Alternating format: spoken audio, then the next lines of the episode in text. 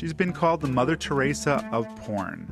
A former adult film star herself, Dr. Sharon Mitchell changed her life, went on to get a PhD in human sexuality, and is now a serious practitioner of healthy lives for others both in and out of the industry.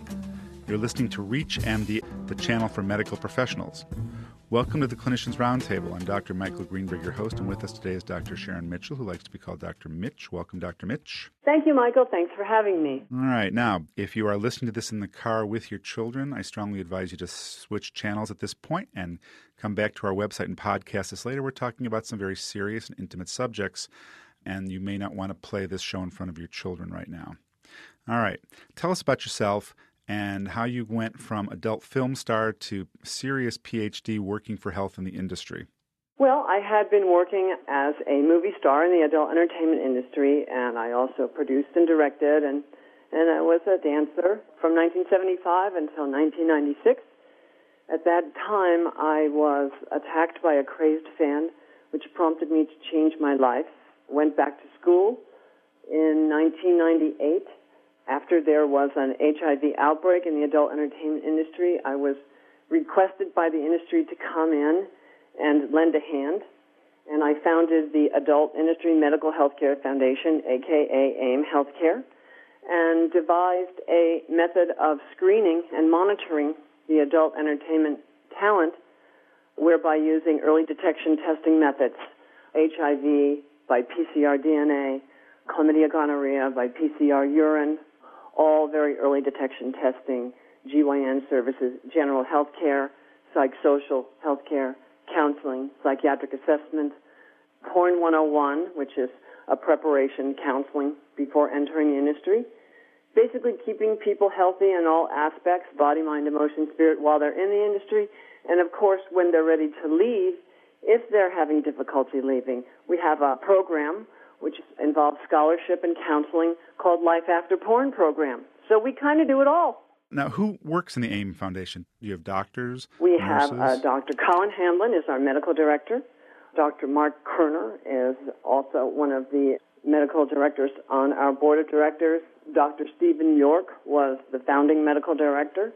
So, how many physicians are working for the foundation at this we time? We have, let's see, five MDs working regularly and we have 14 employees, and all employees must have degrees in either nursing or medical assistant, and they must have ongoing education in STD and HIV counseling, along with drug and alcohol counseling, because we really have to hit such a broad range of subjects. Everyone needs to be involved and educated with as much information as possible not to mention non-judgmental, which is more difficult to find in the clinical world than you may think. No, I would believe you.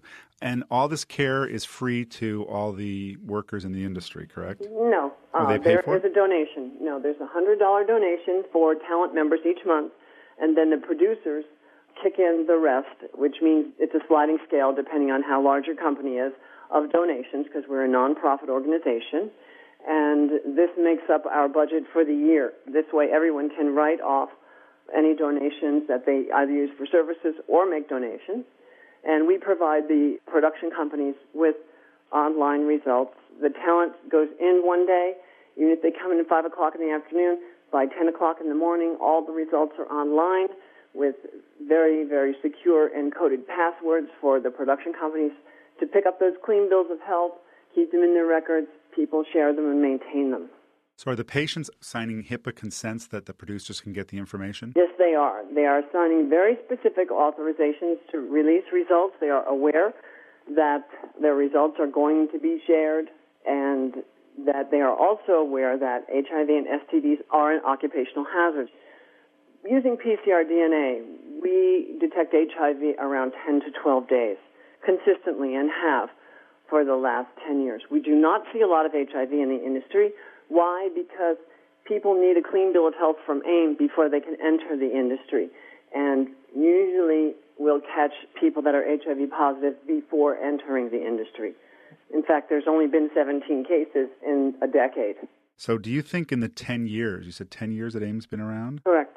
Have you actually seen a decrease in STDs in the industry? Yes. When I started, I took a baseline and I found that the STDs other than HIV were at 12.8% of this population. And upon screening, even six months later, upon introducing the screening method, and remember, they all get screened every two weeks if they're not using a condom, and every 28 days if they are using condoms. The majority of the people don't use condoms. But even without the condoms, in total, it's been holding specifically at 1.8%. Well, that's awesome. If you've just joined us, you're listening to ReachMD XM, the channel for medical professionals. I'm Dr. Michael Greenberg, and I'm speaking with Dr. Sharon Mitchell, known as Dr. Mitch, a PhD who's an advocate for health within the adult entertainment industry and in society in general. You also have a private practice on the side to work with non adult film stars. Is that correct? Yes, I do. I have a private practice that deals with the general public in counseling, and also AIM is open to the general public. We have specific online services for we call them civilians, so anyone out there who wants early detection testing, and you know, which I always recommend in any relationship to test before you go to sleep or sleep together and test before you decide to take that condom off. Let's test and share your results, and uh, you can just log on to aim-med.org and we'll set that up for you wherever you are, or come on in if you're in the Los Angeles area. So you counsel people on their sexual issues, correct? Sure do. What do you think about the medical profession in general? Are we sweeping these issues under the rug for mm-hmm, people like yeah, you to I deal think with? there's a couple things happening. I think that not everyone is comfortable talking about sex. I think there's a tremendous amount of judgment in there, and I think a lot of clinicians are out there are missing, you know, the HIV positives and the STDs because they're seeing their regular patients come in and they're saying, "Oh, have you been screened for HIV lately?" and and they'll say, "Ah, you don't really need it because you've been married," and so on and so forth. And really, you kind of have to probe and you have to do these battery of tests, regardless, even if they are married. You don't know what's going on in their private life, so give them a test at least once a year, preferably once every six months if you're using the ELISA test. And I also think that not just with sex workers, but with people that are sexually active there's a tremendous amount of judgment. What's a nice girl like you doing that? Or why are you, why are you sleeping with all those people? Or you're doing porn? You know, you don't know the situation, and it's none of your damn business who's doing what. You know, as clinicians, we are there to provide services to keep people healthy. It's none of our business to probe in people's lives until they ask us. And then referring to a clinical sexologist such as myself or a sex therapist or someone in the area is something that definitely needs to be done because there are a wealth of subjects and topics that regular MDs just aren't prepared and don't have the time to talk to about people that are having sexual issues. How do you think we can become more sensitized to this issue? Our physician listeners who are out in their offices, is there something online or a course or something we can read to really get ourselves more familiar and sensitized to handling patients' sexual issues? Actually, even though our program is very specific for adult entertainers, take a look at aim-med.org, log on, check out our Porn 101 and 102, and you're going to really get a sense of what early detection testing is like, what screening is like, without judgment, the types of psychosocial issues that are there for people that are working and sex work and people that are sexually active, regardless. So I would really take a look at that. Can you give us that address again? aim-med.org and click on the streaming video, Porn 101 and 102. It's about two hours of a course, and I think you're really going to like it. Let's talk a little bit about government regulation of the adult film industry. What do you think about it? I understand you've got two sides to your answer. Yeah, I do, and I'll tell you, I have been in, you know, kind of a battle, not just personally on this subject, which is very true, with Sacramento, because I know this population very well and how fickle this porn industry is. The 90% of the porn business, gay and straight, is planted right in the San Fernando Valley where AIM has three locations. And being, having been in that industry as an actress as well as a producer and director, I know what's going to fly with these folks and what's not. And when the government comes in and intervenes and all of a sudden says, okay, mandatory condom use, everyone's got to use a condom, and everyone's got to test through the county health care department, no matter what, you know what's going to happen? That's going to drive people way back underground because right now we have 98% compliance within the industry with all the companies, both in the San Fernando Valley and all the little mom and pops video companies, you know, out of state. But if you tell these people they have to do something, they are not going to go into the county health department. And how could you expect someone from the county health department to sit down and talk to a pimp, open minded about how he's got to bring in his girls to be screened regularly, or coach someone on how to use Viagra and take care of their methamphetamine problem at the same time, or you know, how come it's a high risk to use Caverject? Caverject is made for people that are paraplegics that need assistance in that area, not for you to give an injection and not use a condom and then go on the set. And I mean, these are extreme topics.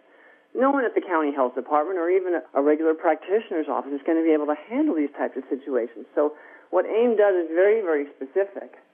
And also, this industry, these folks aren't going to be willing to share their information with the government.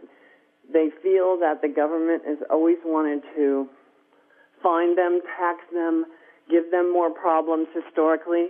They're not going to be open to using condoms. Well, okay, that's for the people in the San Fernando Valley. How about our listeners in Chicago, New York, Detroit, Atlanta, or the middle of the country? How do they find someone like you to send patients to? Well, go online and you go to www.sexscience.org, you can find the Society for the Scientific Study of Sexuality. And there are lists of clinical sexologists and at some other time, uh, Michael, I'd love to talk to you about the difference of a clinical sexologist versus a sex therapist because we're two entirely different animals. But that's a great place to start for good, open-minded sexual health counseling with a wealth of experience and also board certifications. That's important. Well, that's great. So that is www.sexscience.org for our listeners. Dr. Mitch, thanks for being our guest today and discussing your life and the work you do to bring health to the adult film industry and to human sexuality in general. I'm Dr. Michael Greenberg, and you've been listening to the Clinicians Roundtable on ReachMD, the channel for medical professionals. ReachMD XM is here for you, the health professionals who care for your patients. We welcome your questions and comments please visit us at reachmd.com with its on demand and podcast features will allow you to access our entire program library including this show register on the website and enter promo code radio and we truly thank you for listening